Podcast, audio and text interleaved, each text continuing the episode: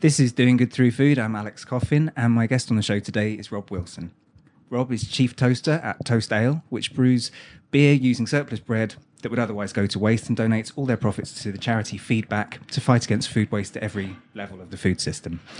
Prior to leading Toast, Rob was director of Ashoka UK, where he worked alongside and supported some of the world's most remarkable social inventors, innovators. Excuse me. Um, he's also a serial social entrepreneur himself, who's founded several social change organisations, both here in the UK and in Africa as well.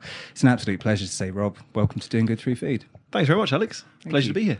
Here in uh, in a shed, sat outside your offices on a building site. That's Yeah, just so- to paint the picture. for- Yeah, so to paint the picture, Toast, we've just moved into a new uh, a new office building. Uh, it's being refurbed as we speak. Uh, we were slightly overpromised, I would say, on uh, our move-in date, Mm. and so there definitely will be a little bit of building work in the background. And we are outside in the uh, the kind of courtyard is a is a glamorous word for it. Mm. Uh, the sort of car park um, where we're in a shed that used to be a meeting room inside, uh, and we've now occupied it to try and give us a little bit of quiet space for a podcast. So uh, So here we Yeah, are. I'm going see how we to. I'm going to have to take a picture of this I don't. I don't think we can really kind of get across No. exactly where we are. it's probably going to start raining soon as well. It so probably will. This Getting is- the pitter patter on the roof. Well, there you go. So if, if you hear that in the background, that's that's what's going on. anyway, so now we've set the scene. Um, I'd love to. I've got. There's loads to ask you, and I think the main thing that I wanted to kind of talk to you today about is toast and Yep. sort of really understand how that is, but I, how that works and everything around it. But I, I um, I wanted to ask, as I, I said in the in the introduction, you know, you numerous social ventures in your in your time, and some of them were sort of really quite early on Yep. in, in my research. You know, the first one um, really kind of stood out to me. You were at uh, you set up Read International, Yep. which is when you were still a student, I Yeah, think, and that was um, you know taking taking books, unwanted books, to uh, to Tanzania, to Yep. you know where they were needed, and and delivering them. Um, I just wanted to ask, what what made you want to do it? Like, what was the motivation for that? Was there something particular that prompted you want to want to do that in particular? Yeah, um, so a couple, a couple of factors actually. Um, so one, um, uh, sort of more altruistic reason was um, a friend of mine had been teaching in Tanzania uh, on a, uh, sort of a year out before university, um, and at the time I was fairly ignorant to the issues in East Africa. Um, and he'd made me aware of this huge demand for educational resources in schools, um, and I wanted to help do something, and so ended up uh, kind of going out to Tanzania, and that led to a, a whole kind of charitable project. Uh, probably a less altruistic reason is uh, I was trying to impress my then girlfriend, now wife. Um, So it worked. who, uh, It worked. Yeah, I guess Yeah. so. Who uh, basically a few few friends of mine were like, if you really want to impress Nikki, you should probably get off your ass and do something a bit more altruistic and productive because she has a heart uh, and you don't. Um, and um, and so yeah, probably a combination of factors. You found it. You Uh, found. and so yeah, so that then led to creating a Read International. Hmm. So yeah, in Tanzania, um, and still going strong now. Um, I was going to say, I and, mean, uh, it, it's since so you set it up as a sort of a one-off Yes, thing. yeah, yeah, yeah. I'd read it. You've now delivered. The organisation has delivered over a million books. and yeah, they've yeah, yeah, something like and changed quite considerably. So when we first started, we were collecting books in the UK and taking the best books to schools in Tanzania. What we now do is, and for many years now, uh, we've been collecting books throughout the UK, selling all of the books um, that we collect, and then using Hmm. all the profits uh, to buy books locally in Tanzania. Uh, and then we have a network of Tanzanian university students Hmm. who go into the Tanzanian secondary schools to build libraries, refurbish libraries. And so it's all entirely Tanzanian um, student volunteer led. Right. Um, and we support a little bit from the UK with some fundraising by selling selling books in the UK. And I suppose the Um, money you could get for the books would buy more there. yeah, exactly. So we kind of learned a lot. We learned a lot of yeah. time, and also just sending books from the UK to Tanzania Mm. at first made a lot of sense. Uh, but I think as we evolved and learnt about international development and the best approaches, um, Mm. it made a lot more sense to actually buy locally uh, Mm-hmm. from local publishers where books are really designed for the local curriculum. Uh, even though the Tanzanian education system is based on the British model, which is why uh, what we did at the beginning also made sense. Uh, Mm. Yeah. But hopefully we've got better. But anyway, we're now here to talk about beer rather than books. But We- uh, we are. But those those that's my origins, and uh, yeah, it was um, it was a lot of fun. I'm really proud to still chair the organization actually. Yeah. Well, and it made me think, that you know, or it made me want to ask, having did setting something like that up at you know really quite a young age and Yep. seeing it develop to what it became, did that sort of help you see the potential in other startups? You know, when you're because the the job prior to this one was was essentially that you know was was kind of um, mentoring, supporting, looking at you know new new Yep. social entrepre- entrepreneur ventures and ideas and what have you. I mean, do you think it kind of do you think it helps you see the potential in things? Definitely, definitely. So, um, I mean, what really then led from me, um, yeah, going from Read to Ashoka and then to Toast was um, was actually my honeymoon. So the sort of girlfriend at the time that uh, uh, I managed to woo enough to uh,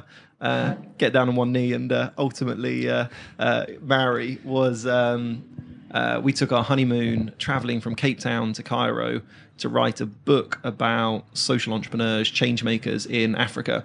And so we traveled through South Africa, Zimbabwe, Zambia, Malawi, Tanzania, Rwanda, Kenya, Sudan, Egypt, finding two or three incredible change makers in each country that we went through, um, trying to really paint a picture of a continent um, with a very different story to tell, where most of what you read and hear and see about Africa is typically characterized as war and corruption and famine and disease.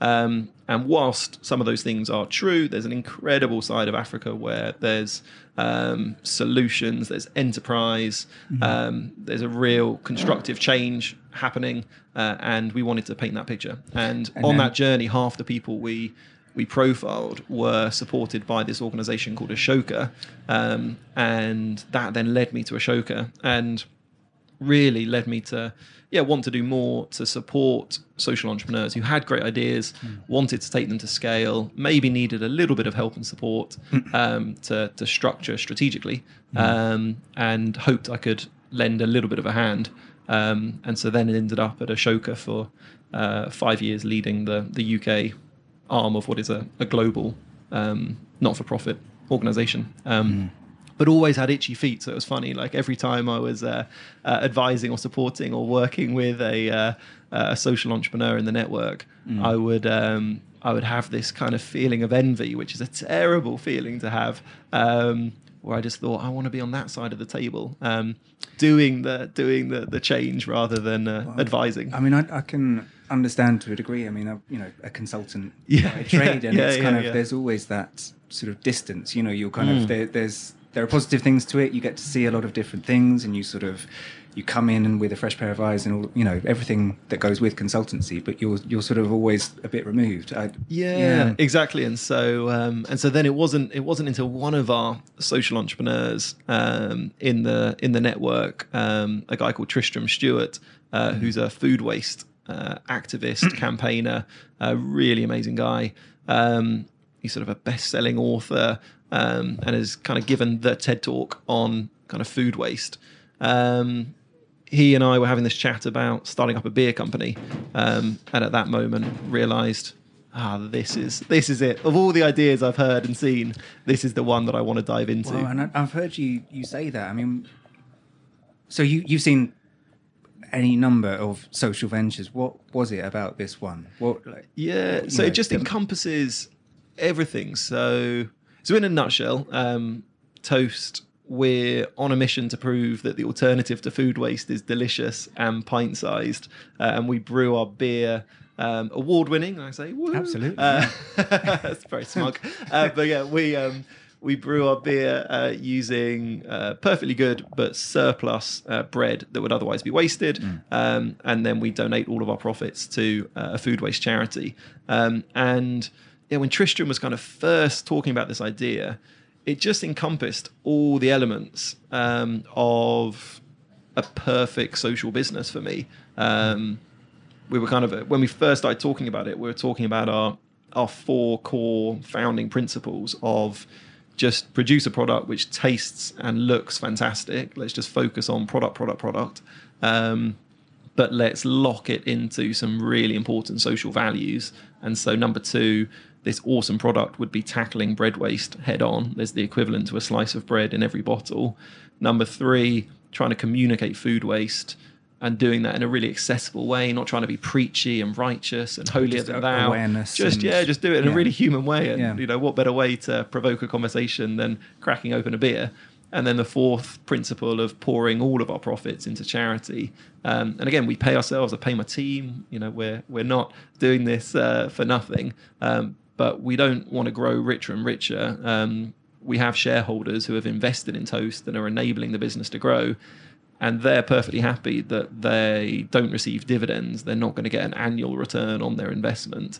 Um, they want to see their dividends go to charity. Um, and so at the very beginning, these ideas were formulating, and it just encompassed every element of, yeah, really great, like, yeah, really great structure. And it's yeah, it's beer as well. At the end of the day, it's great fun. It's um, it's a fun, it's a fun world to be in. It's a fun industry to be in. Um, and uh, I have a, a sort of a, a brief background of, of supporting and advising a couple of different food waste organisations. It's uh, it's a sector that is so um, significantly impacting um, in such a negative way the environment and climate change and the biggest problems facing our uh, our planet. Um, and it's so solvable as well. Uh, it's such a simplistic concept to actually take on and tackle. Um, that yeah, there was just no there was no looking away from it and realizing yeah, gonna gonna dive in. Fantastic, and it's um, I mean, one of the sort of headline figures, or you know, you, you you kind of paint the picture in all sorts of different ways. But one of the things that really stood out to me when I was looking at this and researching for it is that ne- nearly half of bread in the UK Yep. that's produced in the UK is thrown away, um, not including bread that's redirected to charities, because you say you know that that's still within the system, doesn't count as waste. So it's sort of so nearly half of the bread being thrown away is is incredible when you start to really trying to think that through. I mean, Yeah, yeah, yeah. What for? Just you know, for people listening, why why is that, and and where is it being thrown away? What, Yeah. So at every level, every level. So um, so yeah, in the UK, um, well, so globe to paint a bigger picture as well. So globally, one third of the food that we produce in the world is going to waste.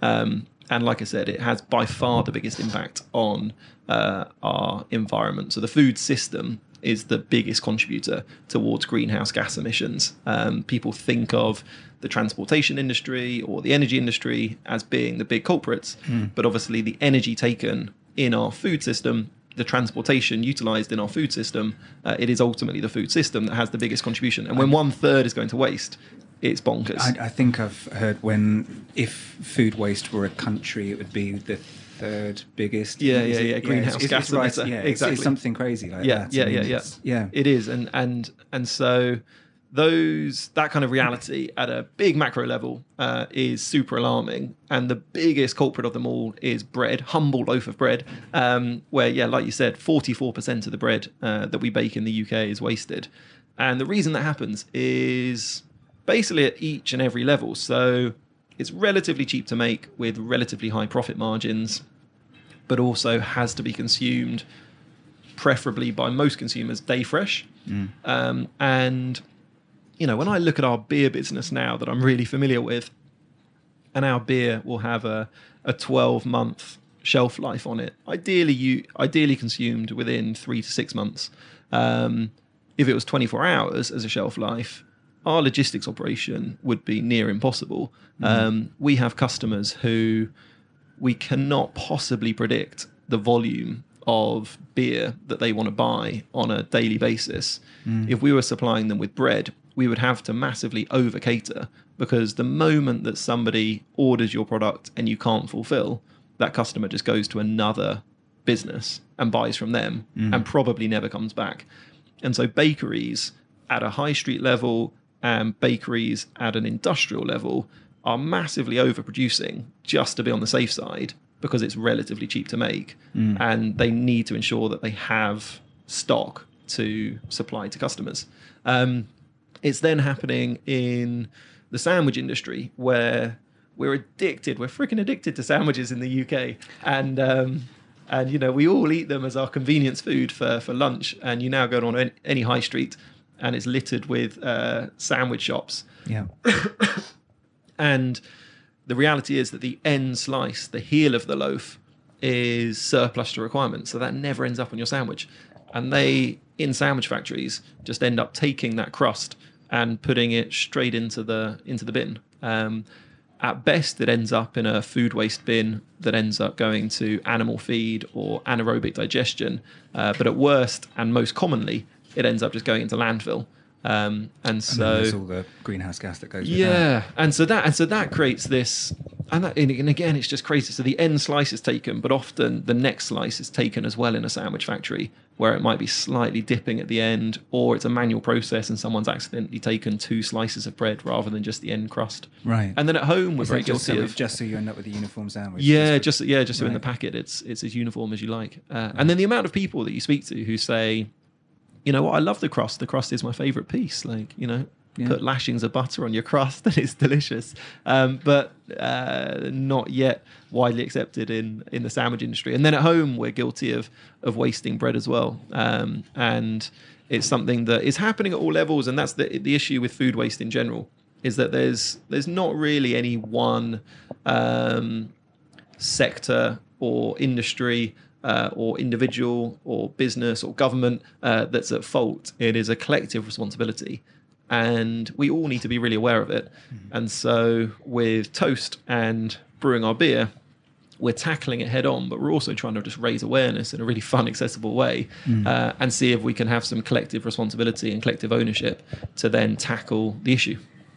So, I mean, it's it's uh, like you just said, an, an issue that kind of exists at all these different levels, and Toast is about using the surplus that's kind of, that's in the system already and doing Yep. something with it, raising awareness, and so there's there's sort of two really key outcomes there, and then the money that goes into feedback. Yep. Feedback, as I understand it, tackles sort of tackles this issue at different and food waste more widely at Yeah, of, yeah, at yeah. all levels. Is what advice do they give or do you give about you know ways that it might be improved because when you when you paint the picture of how it happens you know it seems it's so it's so understandable you know that, Yeah, that yeah, people yeah. would just overproduce a little bit that it all adds up and the same way on the sort of consumer side it's cheap so you buy enough to make sure you've got enough and if it goes in the bin it's not you know you wouldn't throw steaks away but you Yeah. you might not see it in the same way. So, how when it's so easy, you know, so, so how when it accumulates so easily, Yeah. how do you tackle it? How how do you advise Yeah. that people start? So again, so again, there's there's it? fairly straightforward ways for it to be tackled, but it does need um, it needs collective action. So where feedback so effectively operate is they're trying to change policies at a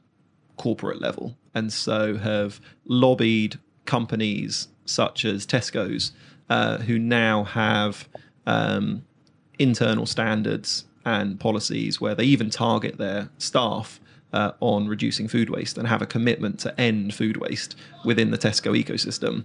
Um, And they, this just, year, I they've believe. just committed Um, to the to publishing everything, haven't they? They've exactly, and being and being very transparent Yeah. about it. And a lot of that has come from the likes of feedback, lobbying for that kind of um, action and responsibility.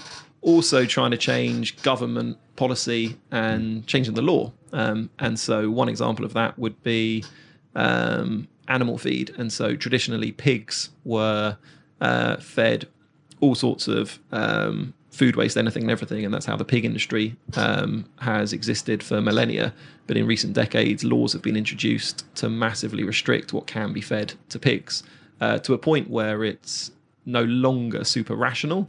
And there's examples in other countries around the world, such as Japan, who have got really appropriate legislation so that you don't feed anything to pigs, um, but you do have a much broader scope than we have in the UK about what is allowed uh, to be used. Uh, and you could um, really use a huge amount of the food because the in terms of a food waste pyramid the, the best outcome is that food isn't wasted at all and it's designed for human consumption so humans consume the food.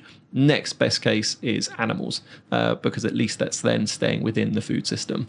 Um, next best would be something like anaerobic digestion where it gets turned into power uh, or composting and then worst cases uh, ultimately uh, yeah ending up in landfill.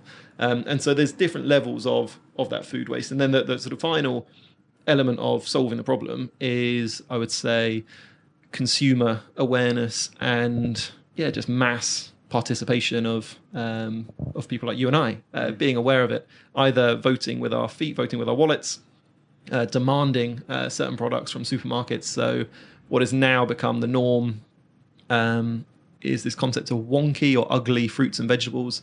Again, feedback really pioneered this. So, this is when supermarkets will almost deliberately source from farms um, the the wonky or the ugly fruits that are slightly misshapen that they were previously deliberately rejecting. Um, and the standards were just crazy. You know, if the carrot wasn't perfectly uniform and straight, it would get rejected. And obviously, in nature, a lot isn't going to be uniform and straight. Mm. Um, and I spent my summers as a kid uh, picking apples, and a big influence for why I'm so passionate about food waste is that I spent summers picking apples um, in Kent, where I'm from, and you would end up throwing away like half the apples that you picked uh, because they weren't the perfect shape or size, and you'd have a little ring that you needed to put the apple up against and work out whether it was the right size. And the amount of delicious fruits that just got rejected from my tiny, minuscule experience was absolutely vast. Uh, and when you realize that that's happening at an industrial scale in every single farm uh, all across the world, you realize that we as consumers need to start demanding that it's okay if the apple is 10% larger than the apple I purchased yesterday. It's all right if it's 5% smaller. Um, and that these kind or if there's a slight knobble on it or a slimy bit of tiny bit of you know discoloration in some part of it it's just crazy and so feedback have really pioneered this at a uh, government legal sort of level, uh, corporate policy level, as well as a consumer behavior change level. They do things like feeding the 5,000, where they have these mass awareness participation, uh, where you feed thousands of people from food that would otherwise have gone to waste. And that's why mm. we're super proud to fund the work that they do and, and really enable them to continue fighting this at a, at a macro level, whilst we have a, a delicious time tackling it um, with our uh, with our beer absolutely. And it's a, it is a really it's a great. on that note, I should uh, note. I should pour you a uh, pour you some of our pale. this fantastic. is our pale ale. Thank you very much. Yeah, I'm. I'm uh, we are proving while we're doing this that it is delicious. That's. Uh, It'd be rude not to. It would be rude not to. The and it it's just a really sort of great um, vehicle for raising awareness. I think you know when you something that somebody has in their hands and it's it can explain explain the issues and sort of say something as direct as there's the equivalent of a slice of bread in this bottle of beer. I mean that's it's quite a quite a clever, quite a d- powerful way to get the message across. I would think, and very tangible as well. People yeah. just get it. I think um, where we've been surprised is even if you don't really know anything about bread um, baking uh, or beer brewing you just kind of get it. You kind of like, oh yeah, bread and beer, it's kind of the same thing. And mm. people know that they've kind of heard the concept that beer's been called liquid bread before. Um, and it's because it is exactly the same raw ingredient. So for us, we we basically brew our beer where we replace one third of the malted barley that you would otherwise use in beer production with the bread. Uh, the bread that we use is, like I say, it's often day fresh from sandwich makers. So, and it's fresher bread than the bread you end up eating on a sandwich. By the time the bread on a sandwich has been through the supply chain, mm. been on a, uh, a shop shelf at um, a Boots or a Costa or something, mm-hmm. um, it's probably like one or two days old. Yeah. We end up brewing that bread whilst it's still day fresh. Um, and um, we're getting some funny. We're getting some funny looks sat in the uh, sat in the shed. I can't imagine why. I can't. I can't imagine why either. No. And um, and so um, uh, yeah, so we so we kind of replace replace one third of the malted barley, and it and it works perfectly. And people just seem to yeah resonate with that concept. They just get the mm. the correlation. Yeah. So what, maybe we could kind of just um, dive a little bit into what what the sort yep. of actual process is. You know how how do you get the bread in the first place? Yep. How how is it used in the beer? So yep. you know a third of a third it replaces a third of the ingredients, but maybe, maybe you could just sort of like break it down a bit, explain how it how yeah, it happens. sure, sure, sure, sure. And um, and I'd love to be able to paint this kind of romantic image of me and the team on pedal bikes going from artisanal bakery to artisanal bakery. Yeah, yeah, yeah, yeah, filling up our baskets with bread. Obviously, the reality is that bread waste is happening at such an industrial level that it's your kind of big ugly factories yeah. um, that are churning out delicious bread, um, but it is otherwise being wasted um, when it's not being purchased. And so we tend to partner up with some large bakeries or Uh, sometimes artisanal bakeries at a, at a local level, um, often sandwich manufacturers, and every day or so, we literally um, a bakery will reach out to us, having heard about what we do and and wanting to to uh, sort of get rid of their bread because it's cheaper for them to give us the bread free of charge than it is to pay to dispose of the bread uh, as commercial waste. Right. And so that's a real uh, kind of, I guess, business model no brainer um, in what we're doing is that it's, um, yeah, there's this kind of financial rationale to it It's as well. easy sell, I Um, imagine, Yeah, yeah, exactly. Yeah, it's an easy sell, no- and then you're replacing one third of your, uh, well, we're replacing one third of our grain bill at the brewery as well uh, with a free ingredient. So there's this kind of financial sense to it. So they they deliver it. Yeah, so to they deliver it to us to the door of the brewery, um, either in crumb form or we crumb the bread at the brewery. Um, you then put that those crumbs into what you call the mash uh, when you first start brewing a beer. The process for brewing a beer is ultimately mixing. Uh, typically, you would just mix grains and hot water together. We replace one third of the grains with uh, bread. Um, you then uh, bring those uh, that liquid, which is it's kind of like a porridge, I guess, effectively. Uh, you drain off the what would have been the oats in the porridge uh, to just leave yourself with a liquid. You boil that, add hops, gives it some flavour and aroma. Uh, you then add yeast, uh, and that basically ferments it uh, into a, a delicious beer. Um, and our process is exactly the same, except for replacing one third of the the malted grain with. Um, uh, with bread, and it's uh, it's really straightforward. It, it takes beer production back to its origins. So the first ever beer recipe from five thousand years ago was brewed with bread. That's how beer was made for thousands of years. That was the norm. It has gone out of the norm now. It's no longer in the craft or art of most brewers. But when you speak to a brewer, they totally get it. It just instantly makes sense. Um, and so there, there is, having said, you know, painting this romantic picture of us on pedal bikes, I think there is a romance to taking beer production actually back to its origins. Um, And that's something we're loving doing. And every brewer that we work with also is loving that craft and working out the different types of bread that you could use as well. So, you can add a little bit more rye bread and, and produce some really lovely rye notes into a into a beer. Um, or there's um, you know breads like a sourdough that might be slightly higher in salt content. Um, and for a dark beer like a stout or a porter, having a lovely toasted salted caramel flavor is actually really delicious. You wouldn't want anything too high in salt for a pale beer; that would taste pretty unusual. Yeah. Um, but it works really well for a dark beer. And then, you know, the wheat-based breads um, where you can create a really delicious wheat beer it lends itself really well to a to a wheat beer. Um, and we've put some um, some surplus fruits uh, into the beers as well at times. So we've done some really delicious orange vice beers uh, and things like that. Just last week we did an orange saison beer um, in a collaboration brew that we did.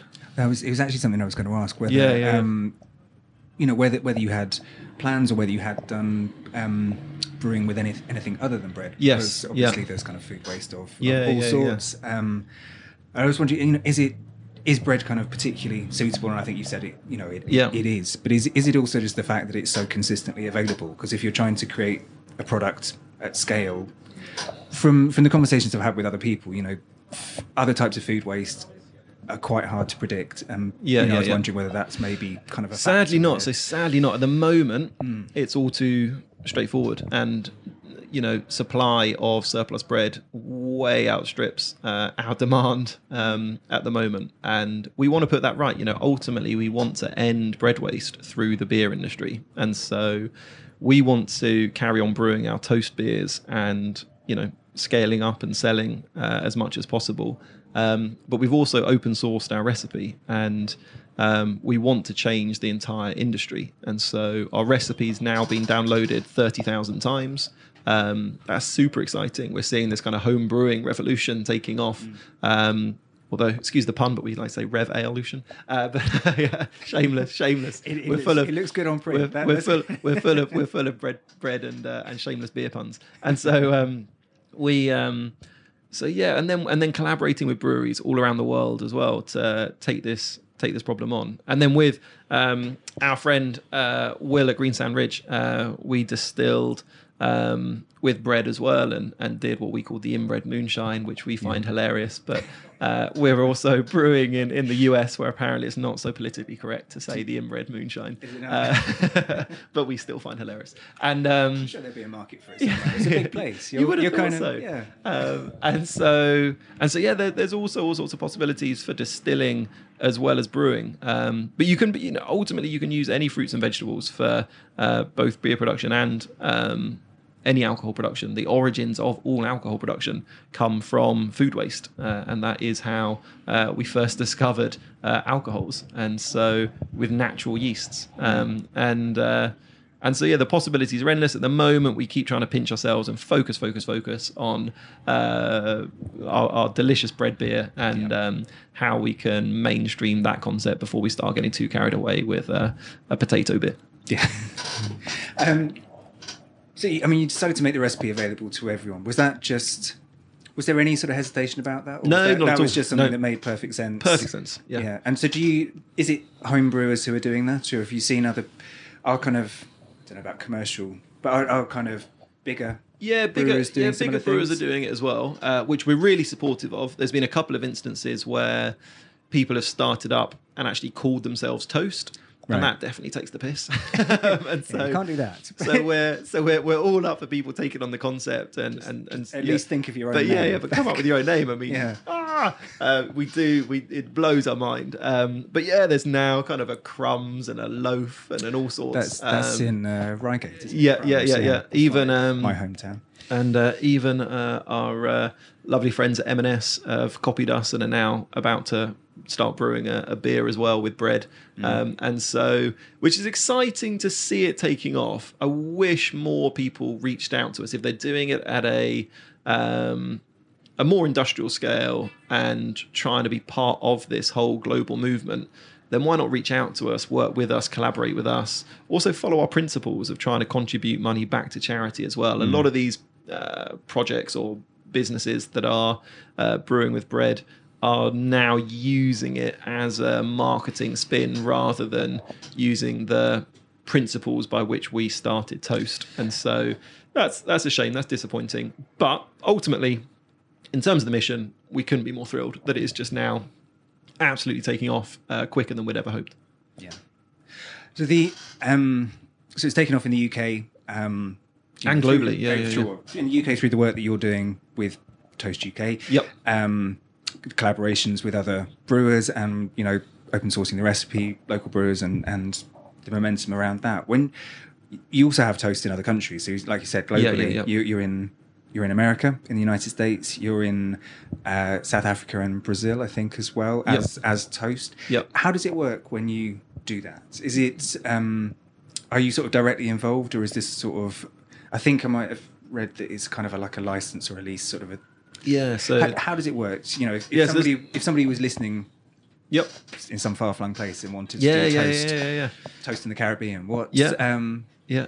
How does it work? Um, and uh, we've now been reached out to by yeah almost every corner of the world where people are interested in doing toast, Mm. and so um, it's yeah it's amazing to see. Um, and um, bit more noise coming through the shed. um, and um, no, we, so we yeah we've been reached out by uh, almost every corner of the world, which is yeah super exciting to see. Whereby um, people are really wanting to take on this concept, work with us, um, and yeah, what we say is you know please do like reach out to us. Let's work together rather than us just finding out that you've launched a bread beer called Toast somewhere in the world. which uh, yeah, last week that happened in Canada. Okay. Um, a couple of weeks ago that happened in the Netherlands. Um, it's just bonkers. Um, anyway, so um, we the model. So in the US, oh, it's Iceland as well, by the way. Um, so we're also brewing Really? in Iceland. Not a massive Oh. market, uh, but um, it's uh, yeah the country, not the supermarket. Yes. Uh, and um, they um, that was where we first expanded to, and a little bit through opportunistic. Um, uh, yeah, sort of reasons rather than necessarily kind of strategically picking Brazil, South Africa, and Iceland. They're a relatively uh, random grouping, um, but we got sort of good mix of holiday. yeah, oh in yeah, that's true. Um, and we um, so we expanded to the US very deliberately, and Yeah. so in the US it's a huge beer market. Really pioneered a lot of the craft beer movement. Um, a massive culprit when it comes to food waste. And we see a really exciting opportunity to uh, both develop a very sustainable beer business and tackle a really huge issue of food waste. Um, and so, launched in the US last July. Again, being a British company, we thought it would be hilarious to launch on the 4th of July. Um, and so, launched last uh, Independence Day.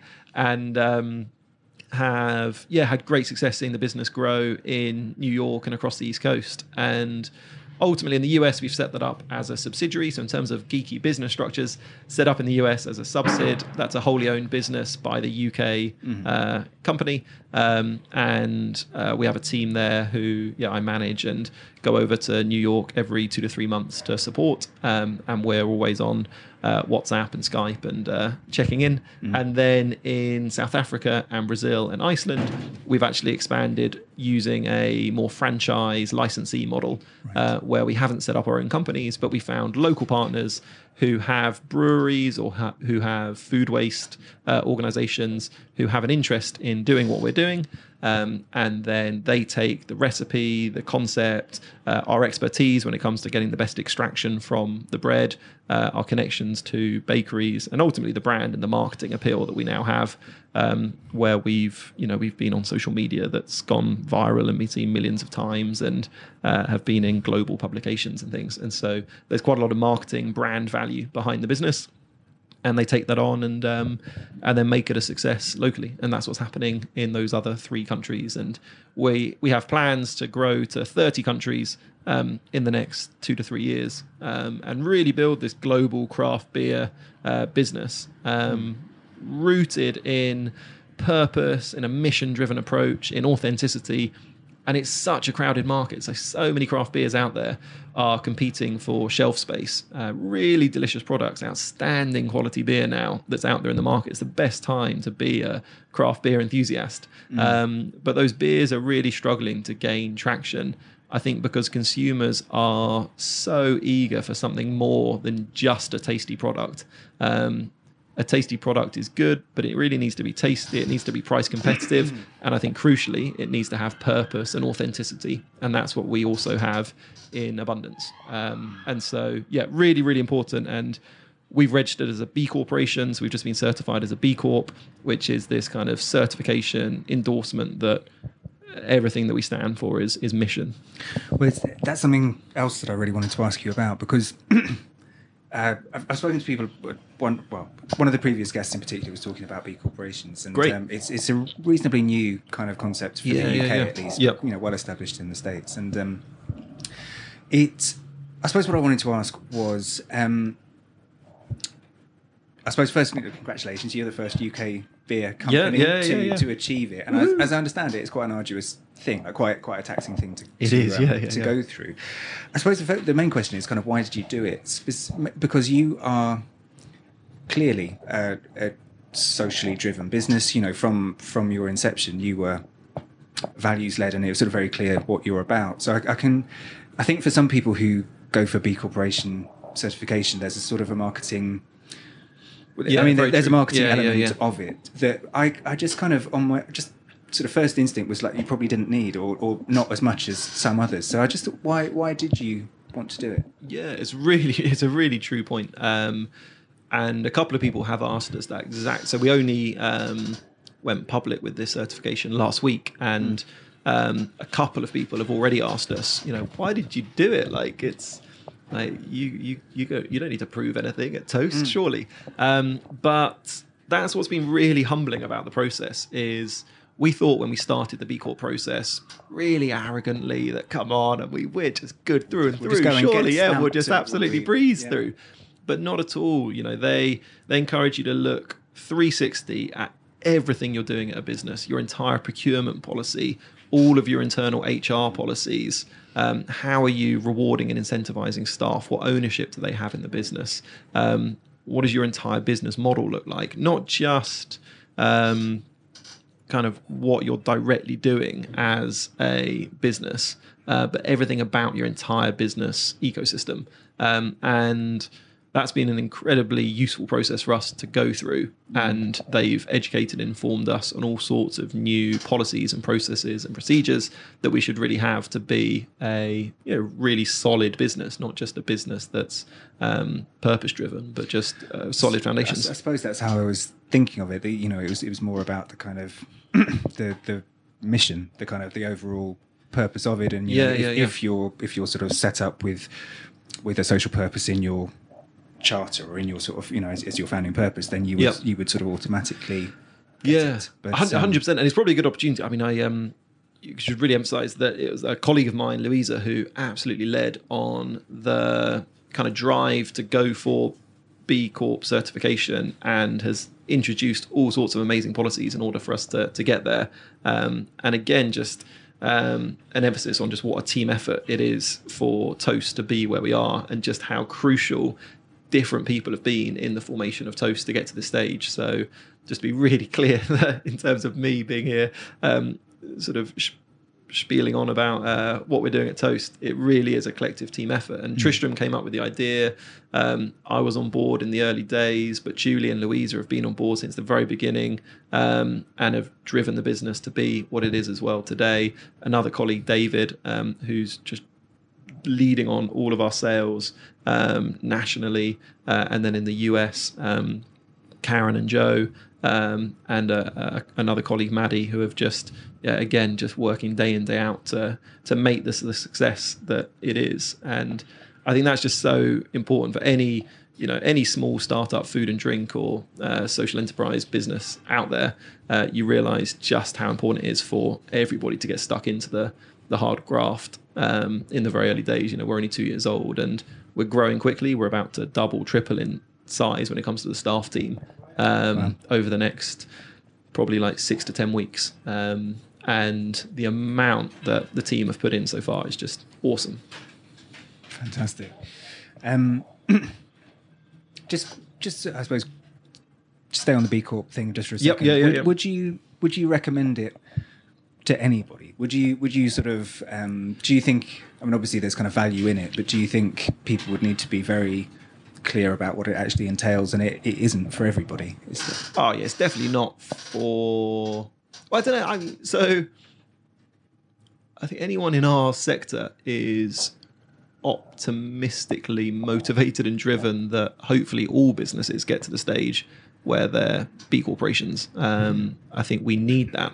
Uh, business needs to change uh, for two reasons. One, it needs to change because it's the right thing to do. Two, it needs to change because you'll go out of business and consumers will start turning away from you.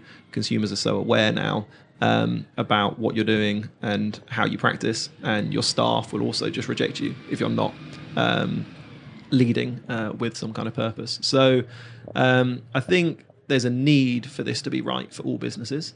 I think also for B Corp to push themselves a little bit further as well. It's a good stepping stone, but I don't think it's the ideal um, end stage for all business. Uh, I think business can do even better than B Corp, and I think in many ways we are doing better um, than some aspects of the B Corp movement, but not all aspects.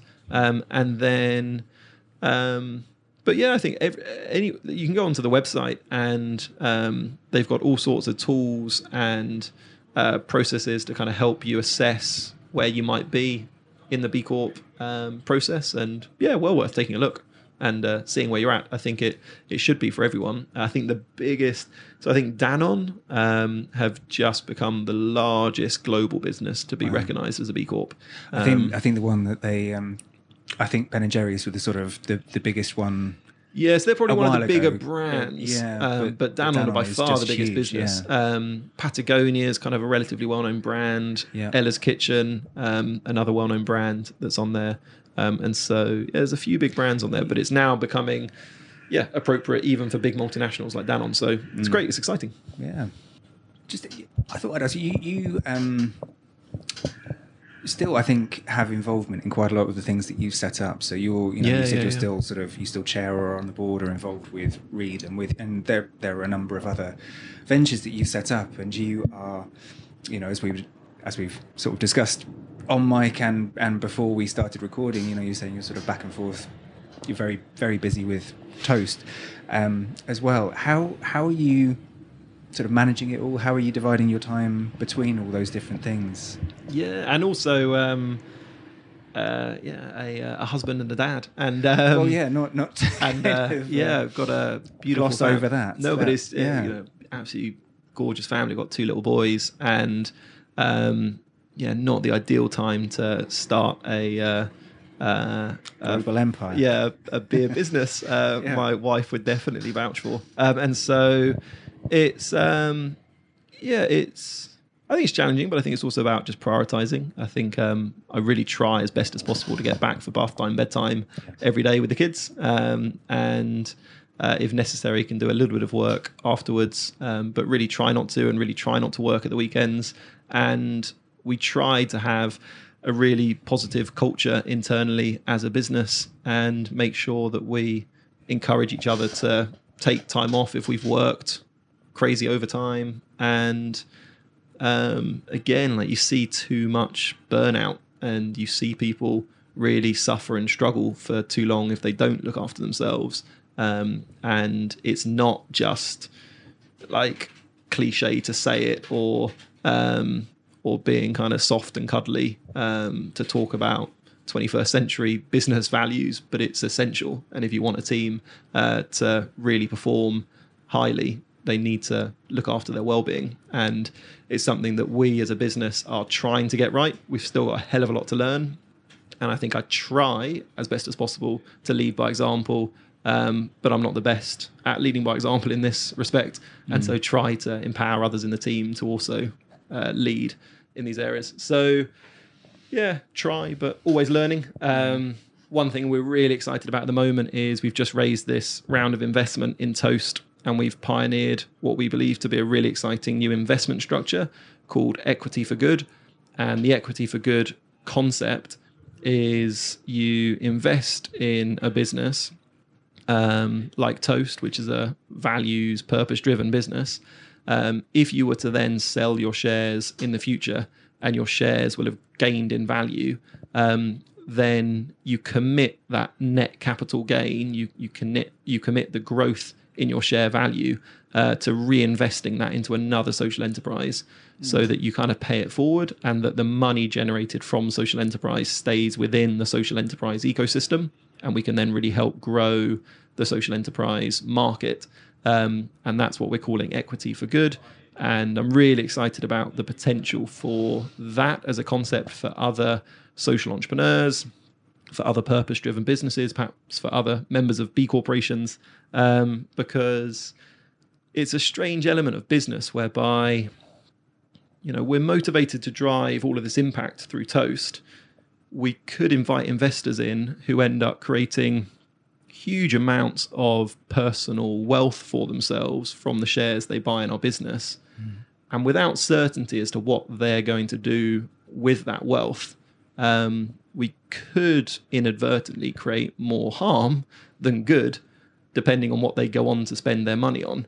Um, and so we think it's really important for us, and we think it might be important for other businesses to have that, uh, I guess, pledge of confidence um, that money made from their social enterprise will be reinvested in other social enterprises or gifted to charity, perhaps, but it will be committed to good causes um, and reinvested in good causes rather than anything. Um, and so that's something that evenings and weekends at the moment are starting to uh, get a little bit uh, occupied by that new idea. That's an interesting idea. I mean, you, I think people are quite used to the idea of uh, sort of investigating where where the money, you know, what's done with the money that you invest, and sort of, you know, in in in that direction. But um, yeah, I mean, for somebody somebody like like yourselves, you know, that that's that's really interesting.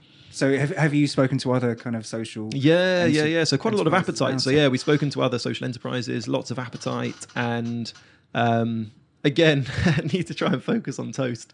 Um, and we've only just closed this round of investment using this model, created our own pledge form, um, created our own legal structure for it, and um, but yeah, hoping that that could start to, to take off and really looking actually for somebody to uh, maybe come on board and, and really lead on this concept, this idea, because I think this could have legs of its own. Um, and we're looking at building out equityforgood.com as a maybe sort of crowd investment platform as well for social enterprises. So all sorts of ideas bubbling away. Yeah, Um, absolutely. Nothing, yeah. no, never standing still. Uh, that's really so. Is that um, have you raised funds just for sort of general business growth? Because I remember you um, you crowdfunded. I think the last Yes, the last yeah, yeah. two two type you two new beer Yeah. um, lines that you developed. Yep. Is is that is it for anything in particular, or were you just sort of generally sort of raising growth funds? Yeah, really raising raising funds for that next stage of our growth. So we raised some funding through crowdfunding when we were launching two new beer styles. We launched with a pale ale and we expanded to a lager and an IPA, and that really helped us with our cash flow about a year ago. Realized that with our global ambitions and a global expansion strategy to go to 30 countries and expand throughout the US, and we're now selling our beer in the UK and big you know national accounts such as Tesco's and Waitrose, and um, the kind of scale of our business now compared to 12 months ago and compared to 24 months ago is just incomparable. And so, really needing to raise that capital in order to grow the business sustainably, bring on board more staff, um, invest in our products. Um, invest in our quality control. So now that we're brewing in a number of countries around the world, we've got to really make sure that the beer is that has the toast brand on it is up to scratch. Uh, we've got no reason to doubt it, but uh, but it is important to keep on top of those there's, things. there's a lot of investment in infrastructure to do that. I guess. yeah, That's- and it just takes yeah. it takes it takes money and it takes time and it takes capacity, and so that's where we've uh, raised some some investment to achieve all those things. But like I said, with investors signing up to these really awesome social principles, and also investors in Toast, which is slightly separate to this equity for good concept, but investors in Toast also committed to the fact that um, they're happy that our business principles are 100% of profits go to charity. I mean, it's, I'm just sort of thinking through it as we're talking, but it's a really interesting way of sort of making sure that people are kind of investing in you as an idea rather than just speculating on Exactly. how you do. And it means that you have really aligned, totally mission driven, aligned Mm. investors on board. And you know that the decisions that are made by investors as well as the board are then totally on the same uh, principled basis um, as the rest of the organization. There you go. Equityforgood.com. I'll, be, I'll be looking out for Well, we're not yet. We're not I yet will- live. I will be looking out for We're not yet live. We will be in maybe When I don't you- know. Give us are, give us in- twelve. in- give us twelve months time, and then maybe we'll be got to- something. just kind of got to launch a Yeah. global beer. For now, go to first. toastale You've just dot com. got to- yeah, Toastale dot com for now. toastale.com. Don't don't get carried away. Right. Um, just uh, you know, I'm kind of aware of time, but there Yep. just a couple more couple more questions. I wanted to ask you about um, the stocking. Um, you know, you're you're already you're already stocked widely, and you've got you know sort of plans for growth. Um, sort of generally, you're in the UK. You're stocked in Tesco, Waitrose, um, uh, independent shops and restaurants as well. Is there anything anybody listening could do to help you expand further? I mean, can they? Yeah. Because you're, are you not in other other supermarkets because you're exclusive with the ones that you are with, or is it? No, is it not at all. We're just growing and and we're getting there. Um, and so we're in yeah hundreds, uh, if not probably about a thousand independent bars, restaurants, shops, um, and would love you to go and look on our website and see where you can go and pick us up. Um, if we're not in your local favorite bar or restaurant or bottle shop, then please go and mention us. And uh, that's how uh, shop managers buy us in, is because they've heard about people asking for it. it. It is how it works. And so please, please go in and ask and say you want to get hold of Toast, um, and they'll they'll order it in for you. And I know that some industry sort of people listen to this as well. So Yeah. I mean, they I'm sure they can get them through the main Yeah. suppliers. Yeah, and then we yeah we work with all the big distributors um, as well as supplying direct, um, and um, and then also buying on our on our website. So we do do some uh, mail order business, not a huge amount of our business, uh, but some people do still want to buy direct. Um, and at toastale.com you can you can buy from us directly. Uh, for listeners, um, why don't you type in I know Rob and then uh, you'll get a ten percent discount. So we can uh, have a a Bruce little bonus uh, go. discount for uh, for all the listeners um, now that we're all best friends and uh, put I know Rob. Um, You listened. Listened to all of this. You get uh, that's yeah, your exactly. Yeah, that's There your you go. reward. I'll be surprised. the, the, the my mum that's left. I guess it'll probably That's be my mum that's actually. um, and so um, yeah, that's really you know that is the main way is just word of mouth. Still people talking about it, um, passing that on to friends, family, uh, and and shop and, and and restaurant owners, and that's how we're yeah that's how we're growing. Okay. Um, just to sort of finish things off, I always ask a couple of kind of more general questions. Yeah, yeah, yeah. That, I, that I talk to. So I thought I'd I'd like to ask you, um, in the context of food in the UK, if I say success, who do you think of and why? Ooh, the concept of food. So I would say, so quite close to home in terms of our who's on our board actually, but is Ella's Kitchen. And um, as a recent parent um, with two little boys, Ella's Kitchen. I don't know if you have kids as well. I've got one. He's Okay. three. So okay, yes. yeah. Ella's Kitchen just becomes this like household name where it's a brand as significant as I don't think it's genuinely like as significant as something like a Coca Cola was before, um, and you'd have never heard of it. And then suddenly Ella's Kitchen is just like everywhere for parents, um, and It's a bit what like they've Peppa Pig. It's yeah, kind of yeah, them. yeah, yeah, And I think what they've achieved in brand presence and awareness with quality product um, and realizing this opportunity and niche and gap in the market as well is just phenomenal. And so, um, yeah, they for me are such an example of success and um, and really mission driven approach I as imagine well. they're a fantastic person to have access Oh yeah, to. Yeah. Paul is yeah, phenomenal. Yeah, absolutely incredible to have him uh, on the end of a phone, um, and yeah, super successful. Brilliant. Um, final question: What is your favourite thing to do that has nothing to do with food? Uh, definitely just getting outside and walking with my family. Uh, love now just um, uh, putting Matthew on my back in like a backpack, uh, Thomas uh, running along, and Nikki and I just going for a walk in the. So we live in Kent, uh, deliberately out in the countryside to be away from uh, London and the city, and uh, yeah, just love getting out into the countryside. That is my favourite thing to do in the world with friends and family.